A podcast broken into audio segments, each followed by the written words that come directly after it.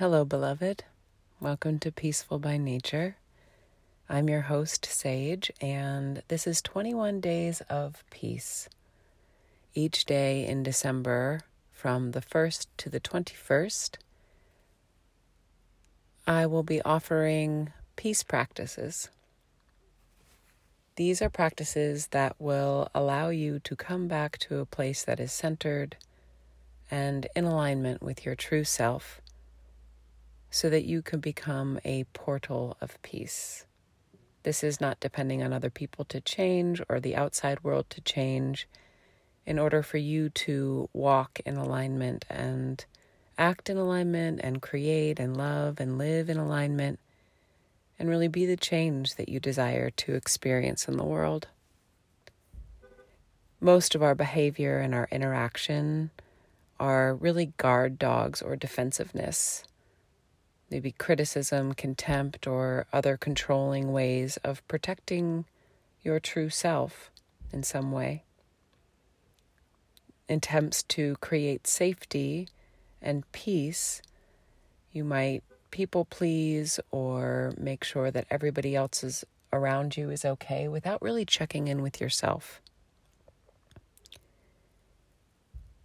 You also might find yourself reaching to numb really big feelings because you think, oh my gosh, these are taking me away from peace. And so there's lots of sugar around during this time of the year. So overeating or taking in more than your body needs, or undereating, not nourishing your body, reaching for any number of substances, alcohol being the big, huge, prevalent one that's all around. Or reaching for the phone, phone, phone, phone, phone. There is endless ways to numb, distract. And really, all of these behaviors, whether it's controlling people in the outside, people pleasing, or controlling through substance or other activities and behaviors that are distracting or numbing, they're an effort to self soothe and to come back into peace, which is your true nature, and homeostasis, a state of balance.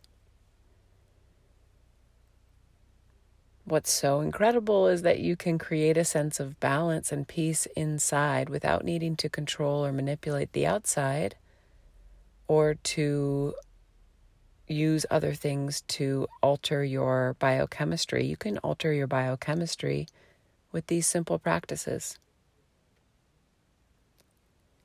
And then you can let the laughter and the joy and the delight of life flow through you and radiate out through you. And this self care is really communal care. You are caring for those around you by caring for yourself allowing the river of joy that flows through you to extend to all of those around you.